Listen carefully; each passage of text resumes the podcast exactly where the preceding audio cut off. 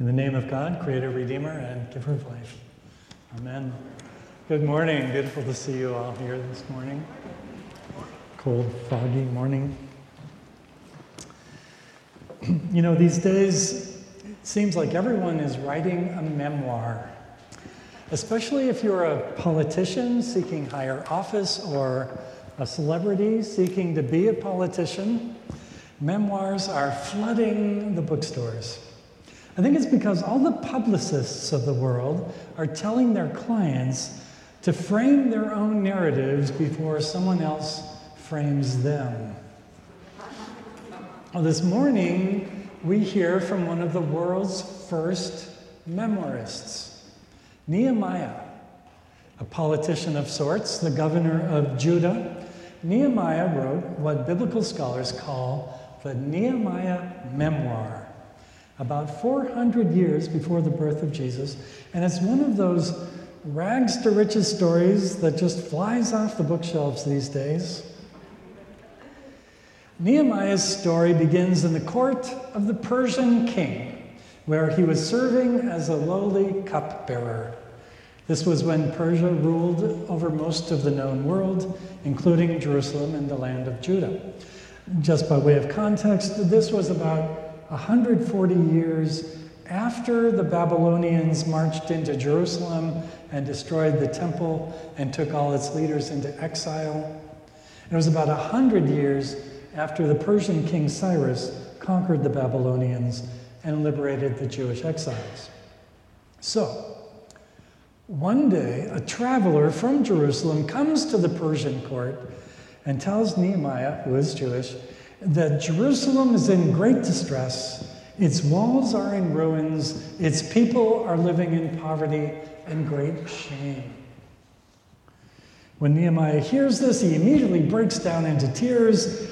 The king asks him what's wrong, and he says, The city, the place of my ancestors' graves, lies in waste, and its gates have been destroyed by fire.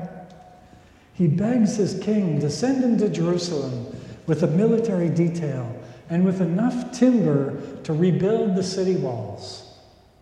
The king seems to think this is an excellent idea and appoints Nehemiah governor of the region with vast powers not only to rebuild the city, but to restore the morale and the faith of the Jewish people who have been through so much. Nehemiah sets out on his mission and 12 years later, he reports to his king about his accomplishments. And it's this report that has been preserved in the Bible as the Nehemiah memoir. Like most memoirs, it's kind of self serving, kind of a story that makes him out to be the supremely wise and strong and fearless hero of his own story. We can take some of that with a grain of salt, but it turns out that the lessons of Nehemiah are nearly as relevant today as they were 2,400 years ago. This is because Nehemiah's memoir is practically a step by step manual for anyone with an interest in turning a defeated and disorganized community into a proud and inspired theocracy. Nehemiah's first step, of course, was to establish his authority that was not too hard since he had a letter of appointment from the king and a cavalry regiment to enforce his demands. The next thing he needed to do was prove his usefulness. This he did by expertly rebuilding the walls of Jerusalem with seriousness and dedication. The people saw his competency, began to trust him as a leader. His third step was to really convince the people that he was on their side, to really prove that he was a man of the people. He knew that his people were all in debt up to their ears. Debt that had forced them off of their ancestral lands and reduced them to a state of economic slavery.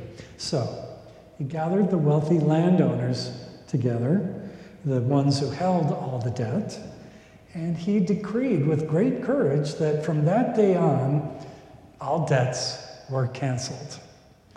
Restore to them, he said, this very day, their fields, their vineyards, their olive orchards, and their houses. And the interest on money grain, wine, and oil that you have been exacting from them.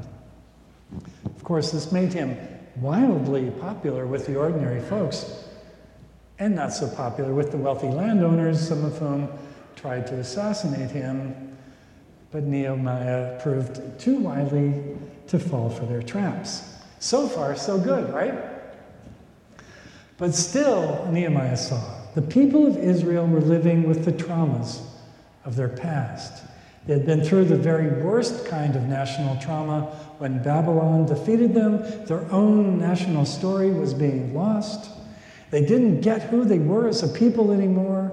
They didn't know hardly anything about Moses and the patriarchs, the escape from slavery in Egypt, the law, the covenants.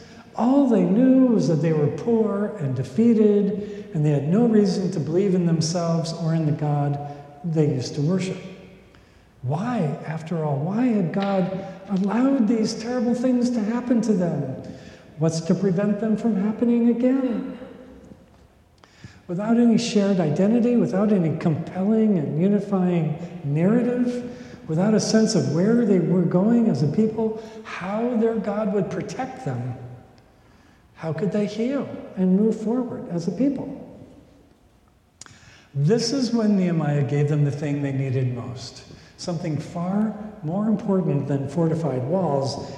They needed a national mythology.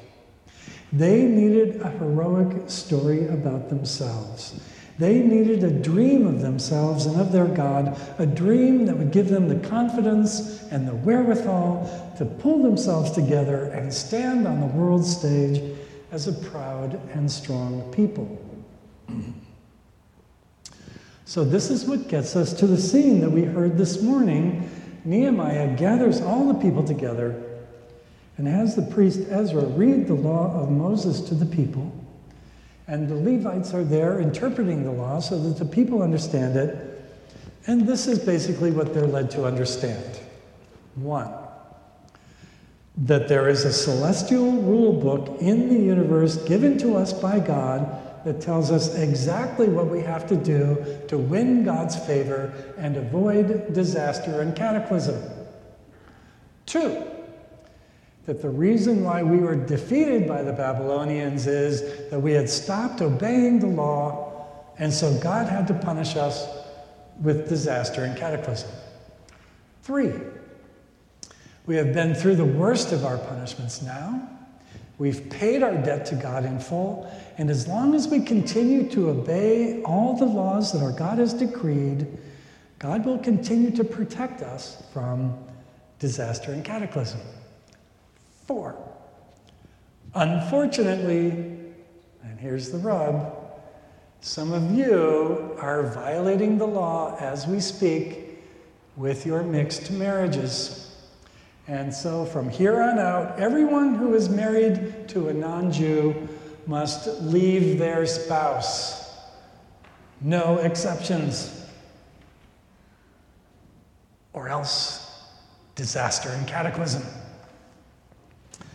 You know, it's this last little detail that explains the curious little phrase in our reading this morning all the people wept when they heard the words of the law. A lot of biblical interpreters gloss over this or they read it to mean that the people were weeping with joy, but no. This is the moment when Nehemiah puts the hammer down. Mixed marriages at this point had been happening in the land of Judah for over a century. And we can be sure that every person within earshot of Nehemiah knew in that instant what this meant. That from then on out, Families would be broken up. Wives and children would be abandoned to the streets, and henceforth the state would have a very keen interest in regulating the private lives of its people. From then on out, love across boundaries became a crime. At this point, Nehemiah's power was insurmountable The priests in the temple cult were fully on board, of course. The military was on his side, and the myth that he had delivered to the people was so compelling, with such dire consequences should anyone dare to disobey, that it was easy for Nehemiah to enforce a period of ethnic cleansing of brutal dimensions. So, of course, they were weeping when they heard Nehemiah's decree. In his own words, he says, In those days, I saw Jews who had married women of Ashdod, Ammon, and Moab. And half of their children spoke the language of Ashdod, and they could not speak the language of Judah. And I contended with them, and cursed them, and beat them, and pulled out their hair. And I made them take an oath in the name of God. And we can be sure that Nehemiah was not alone, single handedly beating and hair pulling. He had the temple state on his side. And so now violence against those seen to be other became essential to the stability and well being of the people. This, of course, is the shadow side of all religion and of all government a shadow too often ignored by the priests and the politicians who are always so eager to weaponize religion for the sake of power. To this day, Nehemiah is hailed as one of the founders of the temple state with hardly a mention of the violence that theocracies require.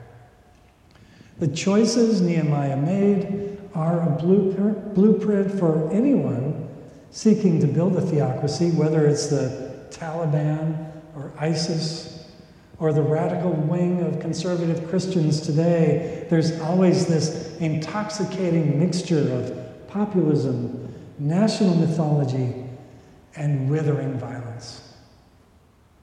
For them, hope is found in obedience. God's favor is won through ethnic or religious or sexual purity. Any love that crosses those boundaries is met with violence, and women and children always end up paying the biggest price. By way of contrast to Nehemiah this morning, we find Jesus in a very similar scene. He also stands before his people. He also unrolls a scroll of Holy Scripture and reads it aloud, aloud and offers an interpretation. And like Nehemiah, Jesus also is looking out at a people who are beaten down and robbed of dignity and bullied by state violence. And yet, unlike Nehemiah, nobody's weeping when Jesus reads Jesus offers good news to the poor, not bad news to the foreigner. In Jesus, they find a message that unifies the people in love, not purity. A boundary crossing love for the Good Samaritan and the leper, a respect for women and children, and a devotion to the poor, the sick, the impure, the queer, the misfit, the nonconformist. Over the next few years of his life, with every parable and every healing and every miracle he performs, Jesus will challenge the purity cult of the temple state that Nehemiah invented until the day comes when he himself becomes its victim, and then suddenly no victim at all. He has sent me to proclaim release to the captives and recovery of sight to the blind, to let the oppressed go free, to proclaim the year of God's favor. These words, as Desmond Tutu used to say, are what make the Bible the most dangerous book on the planet. And may we never forget its lessons. Amen.